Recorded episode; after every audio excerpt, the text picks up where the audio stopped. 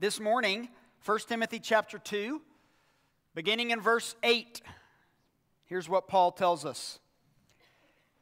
I desire then that in every place the men should pray, lifting holy hands without anger or quarreling. Likewise, also, that women should adorn themselves in respectable apparel, with modesty and self control, not with braided hair and gold or pearls or costly attire, but with what is proper for women who profess godliness, with good works. Let a woman learn quietly, with all submissiveness. I do not permit a woman to teach or to exercise authority over a man. Rather, she is to remain quiet. For Adam was formed first, then Eve. And Adam was not deceived, but the woman was deceived and became a transgressor. Yet she will be saved through childbearing if they continue in faith and love and holiness with self control. I'm well aware what passage I just read to you. we come this morning to one of the most contested, perhaps debated is the word, in the entire New Testament.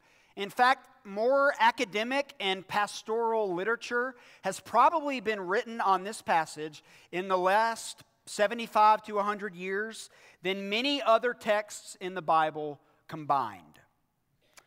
So, as we approach this text, here's what I'm asking you to do as I have been praying and asking myself to do all week that we approach this text as we do with every text that we preach through with humility and with joy. But number two, that we also remember the context in which Paul is writing. And as we have said every week, Paul is writing to Timothy as he remains in the church at Ephesus to faithfully teach the church and also to refute false teaching to both the men and women in the church at Ephesus that had crept up. Now, God values both men and women and their roles in the life of the church. And because He values them, we should live out those instructions that God gives to both men and women in this passage today. But specifically in this passage, here is what we learn three truths that I want to share with you. Number one, men, we are to pray sincerely. Women, you are to clothe yourselves with godliness. And then, number three, women, and I could really say, and men, are to submit to the teaching and authority of the pastors or the elders. Those terms are used interchangeable. Number one, men pray sincerely. Number two, women clothe yourselves with godliness. And number three, women are to submit to the teaching and authority of the pastors and the elders. So let's dig in this morning. I've never had a group of people stare at me more intently than with this passage. Here we go. Number one, men, pray sincerely. Now, Paul begins his remarks here in verse 8, which actually connects with what we talked about last week. Remember, last week we learned that we should be praying for the salvation of lost people. And he connects those prayers with what he encourages the men to do here in verse 9. He desires that in every place the men should pray, lifting holy hands without anger or quarreling. Men, you should be leading the church in this way. And as I begin to reflect on what Paul is teaching here, I actually begin to think about how, generally speaking, in the life of the church, women are the ones leading the way in prayer, not men. Why is that the case? Now, praise God that we have women in our church and in every church that I have been a part of that have stepped up and held the ministry of the prayer of the church together. But what Paul is teaching here is for the men to be the one who are praying sincerely. They are the ones who are to make the concerted effort to lead the way in this regard. It seems, as in our context here, that the men in Ephesus were not making prayer a priority. This is why Paul tells them to pray sincerely. And when they did pray, not only were they not making it a priority, but they were doing so with impure hearts with anger, with quarreling amongst themselves. Praying with impure hearts is really no more effective than not praying at all. Lifting holy hands that Paul references here. It's not necessarily a command for all of us to raise our hands every time we pray. However, there are a number of postures in the Bible that are perfectly appropriate when we gather and worship. Perhaps you are comfortable raising your hands. Perhaps you want to get down on your knees. Perhaps you want to lay flat on your face. Now, even though we don't see that happening here from week to week, no one is stopping you from doing that. Feel free to pray however the Lord leads you in His Word to pray. Lifting holy hands is the reference that Paul uses here. Paul is not, however, most concerned about the physical posture of prayer, but the spiritual posture of prayer. And apparently, that was the problem in Ephesus. The men were approaching these times of prayer with their hearts not in the right place. So, the question for us, men, is when we do pray, what kind of attitude are we bringing before the Lord? Are the relationships that we have with one another characterized by peace? Because that was not the case in Ephesus. If not, have those relationships been reconciled? Do we have any unconfessed sin that is hindering our prayers before the Lord? In the context of this passage, the men of the church were coming to prayer with division and anger in their hearts. Perhaps even division and anger over some of the false teaching that was taking place in the church. But nevertheless, Paul says, men, when you approach prayer, you should pray sincerely. When we gather the first Sunday of every month to partake of the Lord's Supper, this is why we spend so much time confessing our sin before the Lord. Because we know that sin hinders our prayers. Jesus himself gives us a similar teaching moment in the Sermon on the Mount. In Matthew chapter 5, 23 and 24. Here's what he says If you're offering your gift at the altar and there remember that your brother has something against you, leave your gift before the altar and go. First be reconciled to your brother, and then come and offer your gift. Now, in the context of Jesus' teaching, he's probably thinking in terms of a financial gift. But the point he is making is that the purity of our heart trumps whatever spiritual act we might be bringing before the Lord. The ritual doesn't matter if the heart is not in the right place. And this is what was happening in Ephesus.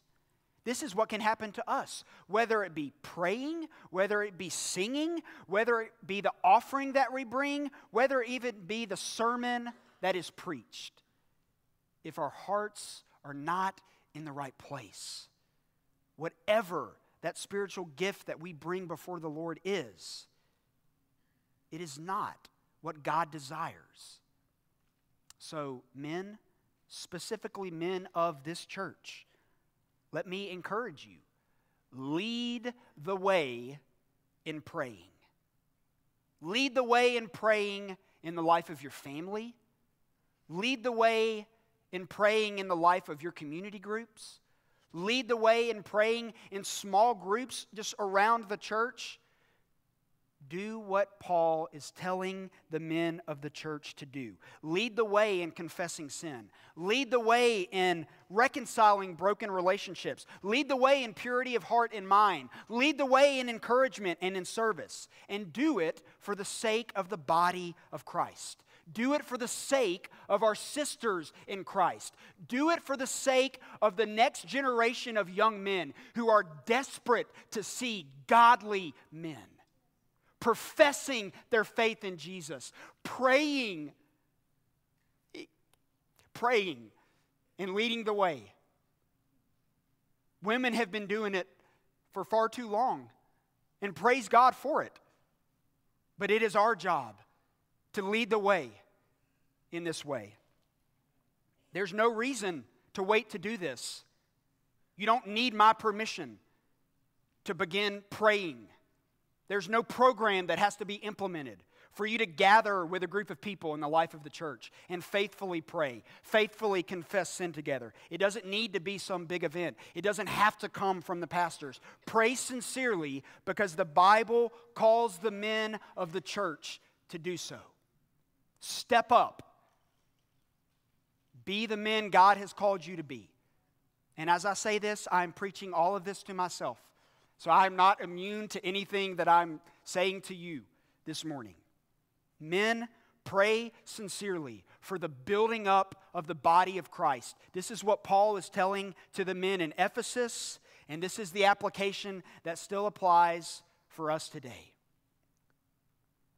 Number two, women, clothe yourselves with godliness. So, in the same way, Paul says, that the men are to pray sincerely, Paul instructs the women of the church to clothe themselves with godliness. Now, before we even get into this, you need to understand an important rule of interpreting the Bible. And here is that rule you need to understand the difference between the principle that is being taught and the application of that principle. And this is going to become really important in our text moving forward today. In the context in Ephesus, some women were dressing elaborately. They were fixing their hair. They were wearing fancy jewelry. This type of behavior in Ephesus, Paul says, is inappropriate because it was a distraction during the gathering of God's people in worship. So for the men, the distraction was coming to prayer, having anger and division in your heart. For the women in this passage, the distraction is the way that they were presenting themselves. That's the application of the principle. But here's the principle that we need to heed, and it comes in verse 10 but with what is proper for women who profess godliness with good works. So the clothing and the jewelry and the hairstyles were not the principle. They were the application of the principle, which Paul makes clear in verse 10 that women are to clothe themselves or profess themselves with godliness. Paul is not saying that all women in the church must roll out of bed on Sunday morning, show up with no makeup, dirty clothes, disheveled hair, and unbrushed teeth. In fact, I'm certainly not God, but I would prefer you not to show up that way. I'm all about teeth being brushed, a mint in the mouth, looking normal. Okay? I'm all for that. So please don't take what Paul's saying here as some sort of, you know, return to Mother Earth type of living. If you want to do that, go for it. But that's not what Paul is actually talking about here. At the same time, however, if the preparation time to get ready for church and the gathering of God's people is distracting you from actually either being with God's people or having your mind and heart in the right place to gather with God's people, then it's potentially a problem. Now, here's what makes this text so challenging external beauty in the eyes of the world always trumps internal beauty. Always. Those that are in the limelight, that get famous, that are celebrities, generally speaking, are praised for their external beauty. So, what Paul is saying to the women in Ephesus here, and which applies to all women today, runs against the grain of our culture. And men, by the way, we don't reinforce what Paul's teaching here when all of our focus is on the external beauty. Men, if you're married, or guys, if you have girlfriends, we are far more prone to point out the external beauty in the lives of our significant others than we are in the internal beauty. We're very quick to point out when they have a pretty dress on or they look nice externally. But how often do we praise them for their purity of heart, their kindness, their gentleness, their love for the Lord and His church? Hugh Hefner, the founder of Playboy, should not be a cultural icon in our country today. But why is he? Because we have promoted external beauty. We have celebrated external beauty to the point that it has actually been watered down. So, there is no rule about what you wear to church.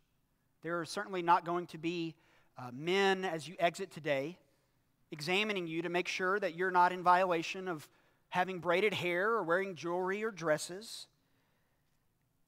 But the focus is Paul wants not only not only did he want the women in Ephesus to do this, but women today for the focus to be clothing themselves with godliness.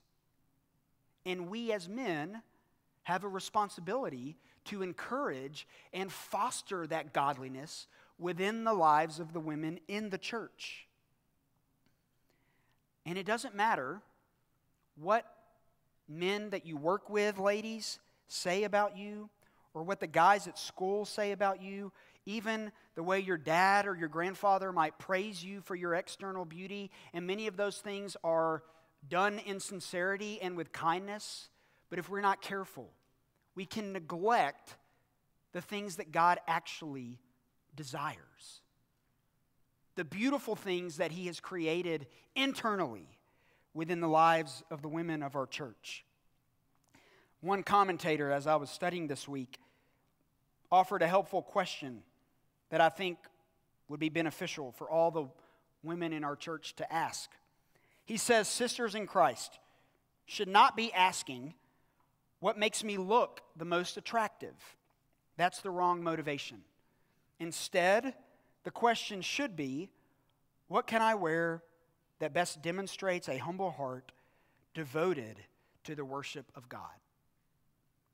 Now, will this question be easy to answer? No. Will it cost you something personally? Perhaps. But I do know this when your time on earth comes to an end, we will all regret things that will happen in our lives that we've done. But one thing that no one, man or woman, will ever regret is the steps that we take to clothe ourselves with godliness. Those are eternal riches. You, sisters in Christ, you will be rewarded by God for your faithfulness, for your holiness, and for your growth in godliness. And just know that even as we approach very challenging texts like this, that your brothers in Christ in this room will pray for you and make it easier for you to heed the instructions that Paul gives in this passage. So, men, praise the women of our church for their growth in godliness. Encourage them in the areas that increase their holiness and their love for Christ. In the midst of a generation, in the midst of a day when women are almost exclusively praised for the external beauty that they bring to the world. Number three, women submit to the teaching and authority of the pastors and elders. Now, Paul has, if you'll notice, two instructions for the women in this passage and only one for the men. I can't give you the answer why that's the case. So don't be mad at me because it's two for women and only one for men here. You'll have to take that up uh, with Paul one day. Nevertheless, again, Let me take you back to what we said earlier. We have to be able to separate the principle being taught from the specific application of that principle in the text. And he gives this instruction to the women specifically in Ephesus, but it also applies to women today.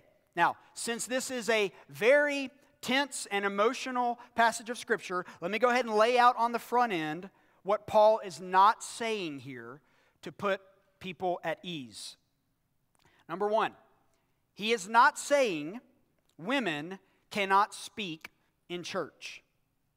Learn quietly, which is the phrase that he uses here, does not mean complete silence. In fact, if you were to study the whole New Testament, you will find that in 1 Corinthians 11, chapter 5, Paul gives specific instructions to women as they pray and as they prophesy in the church. Therefore, this text is not teaching that women should never talk. Okay? The text is also not teaching that women should never teach. How do I know this? Because of what the New Testament teaches. In Titus chapter 2, verse 3, Paul tells older women to be teaching younger women. 2 Timothy chapter 1, 2 Timothy chapter 3, they reference Timothy's mother and grandmother who faithfully taught him the truth of the gospel. Acts 18 26, Aquila and Priscilla pull Apollos to the side and more accurately explain to him the ways of God. Matthew 28, 19 and 20. The Great Commission does not just apply to men, it applies to men and women.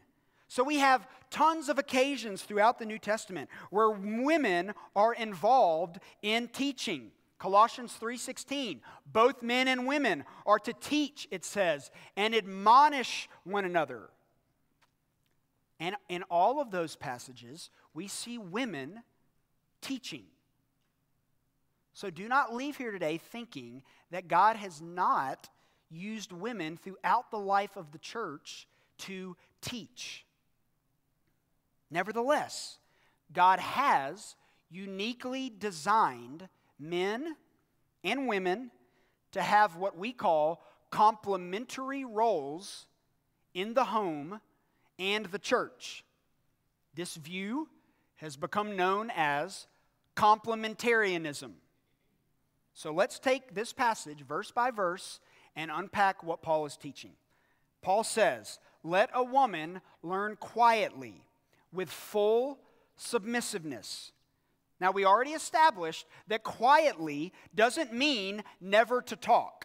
Paul is talking about a quiet demeanor. The women are learning, and Paul says that as the women learn from the teaching of the pastors and the elders, they are to learn with a quiet demeanor, in contrast to one who would refute, argue, constantly ask questions, and prefer to hear themselves talk rather than humbly receive the information that is being communicated.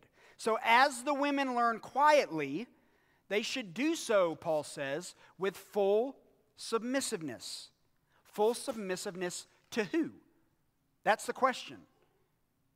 Is it Paul? Is it to the gospel?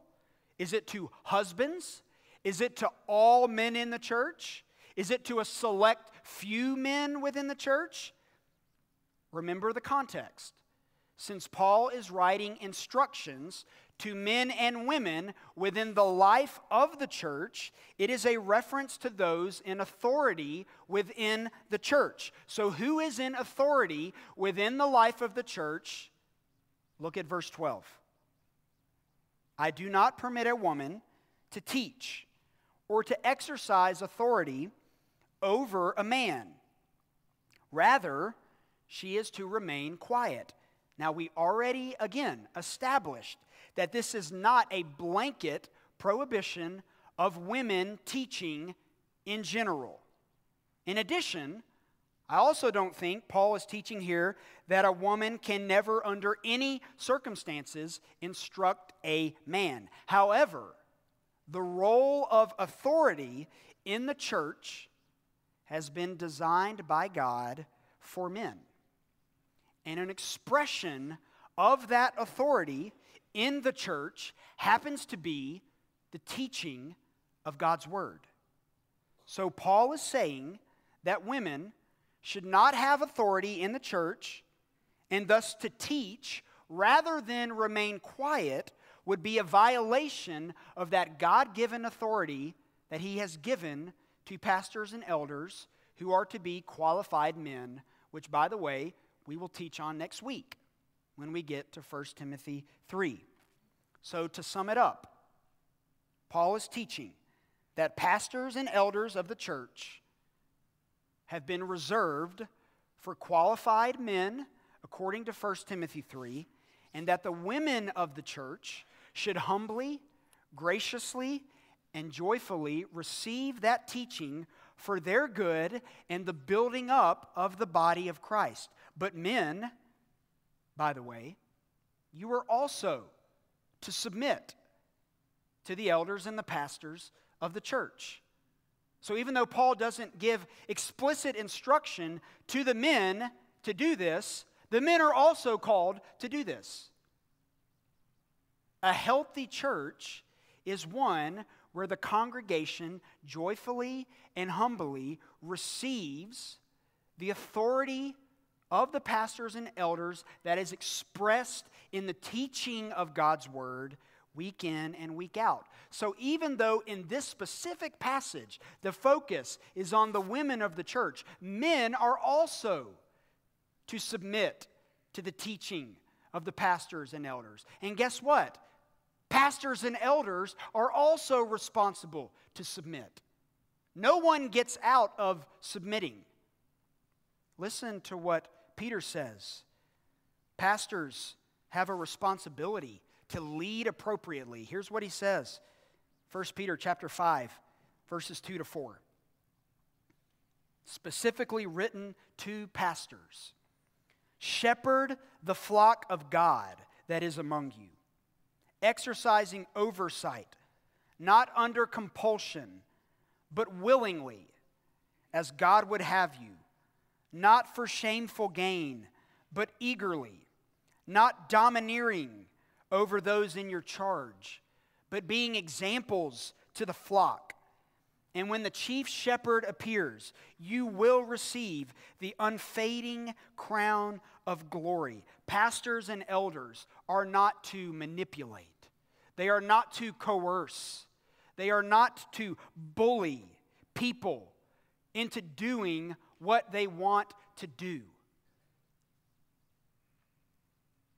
If I were to go around the room right now, all of us either have personal examples or people we know whose pastors and elders violated what Timothy, excuse me, what Peter is teaching here in chapter 5.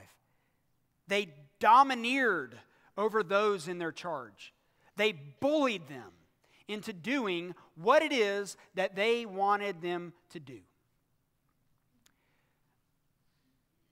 When I first came here, four years ago, having no lead pastor experience, I thought that just because I was the pastor, people would do what I wanted them to do. Now, that was incredibly ignorant of me, but I didn't know any better. I was young and foolish, still am in many ways. But the more God has uh, shaped me in His Word and shaped me through valuable counsel, what I realized is that if the people are not following you, it's because you're not shepherding them. You see, in order to get God's people as pastors and elders where we even want them to get, even if it is biblically. If they're not ready, then we need to shepherd them. We need to faithfully teach them God's word and continue to faithfully Teach them God's word and teach and teach and teach and teach. And over time, the more we faithfully proclaim God's word and faithfully teach them what it says, perhaps some of those that were not convinced will become convinced. Not because of anything that we as the pastors said, but because God's word changes hearts. It's the word of God that does the work. So when pastors and elders try to manipulate or bully or coerce people into doing what they want to do, even if it is what they believe God has called them to do in His Word, if they do it in a way that is inappropriate, all it proves is that the people have not yet understood what God's Word says about that issue. And so you continue to faithfully plod along. So, pastors are to submit to the leadership of Jesus and his leadership for the church. And to do so in a way that loves and shepherds the congregation to get them where they need to be, even if it might take longer than what the pastor and elders would like to see happen. Because we're not on my timetable, we're on the Lord's timetable. And He knows the growth that the church and the trajectory of the church needs to be on in order to get where God's word wants it to be. Now, all I've done so far is give you the answer to this passage. But Paul is much wiser than that. He's much smarter than that. He doesn't just say, Women, submit to the teaching of the elders, amen. No, he actually roots his argument in God's word. And he takes us back to Genesis 2.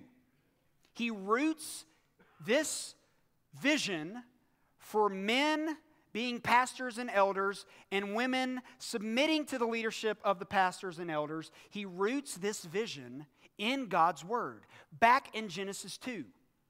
So let me sum up some of Genesis 2 for you because we don't have time to read it all. Here's an overview of what happens in Genesis 2. Genesis 2 7 man is formed. Genesis 2:15 man is put in the garden to keep it and to work it. 218 and 221 God realized that Adam needed a helper. Now this is very important. Adam did not realize that he needed a helper. There is nowhere in Genesis 2 where Adam complains about being by himself, complains about being lonely. God realized Adam needed a helper. That's important, women, because it shows that you have tremendous value in God's eyes. You have also been created in the image of God. We have no mention that Adam was lonely, that he was depressed, or not able to function, but God knew that Adam needed a helper. Genesis 2:22. Woman is created from man. So Eve is created from Adam. And then Genesis 2:24, man clings to his wife. Why does Paul use this illustration here? The fact that Adam was created first signifies the headship of man in the created order. The order of creation is God, Adam, Eve, and they rule over the beasts of the ground. Now, notice what Paul says. Paul says in this passage, Eve was deceived, not Adam. Paul is not saying that Adam isn't guilty or that Adam didn't sin. And if you want to go read Romans 5, believe me, Paul blames Adam for a lot of things.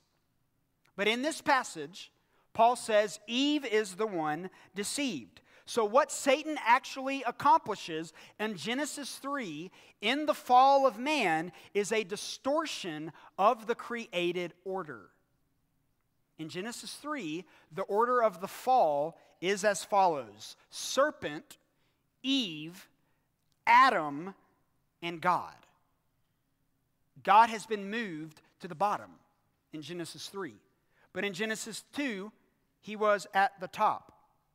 So Eve is deceived by Satan because Adam has failed in his role as the head. And in that moment, when he fails in his authority as head, Eve steps up in his place and is deceived by the serpent. He abandons his authority. And the story of distorted authority in Genesis 3 ultimately leads to sin. God has designed man to be the head of his house. And that's a good design. And that example is now used to make the same argument in the life of the church. The authority of male eldership, male pastors, and headship within the church is the good design of God. And Paul roots it in the created order in Genesis 2. Now, I fully recognize that as I say things like this, there are other Christian denominations who come to different conclusions on this very passage. And this is not an issue of salvation. So we have brothers and sisters in Christ who we could partner with in many, many ways who would disagree with our understanding of this passage. But I think, and Baptists historically have believed, that Paul's example of the created order in Genesis 2 reinforces the application that he brings to bear on the church in Ephesus. So, women of the church, let me encourage you to submit to the leadership of your pastors because God designed his church to function in this way. Now, look at verse 15.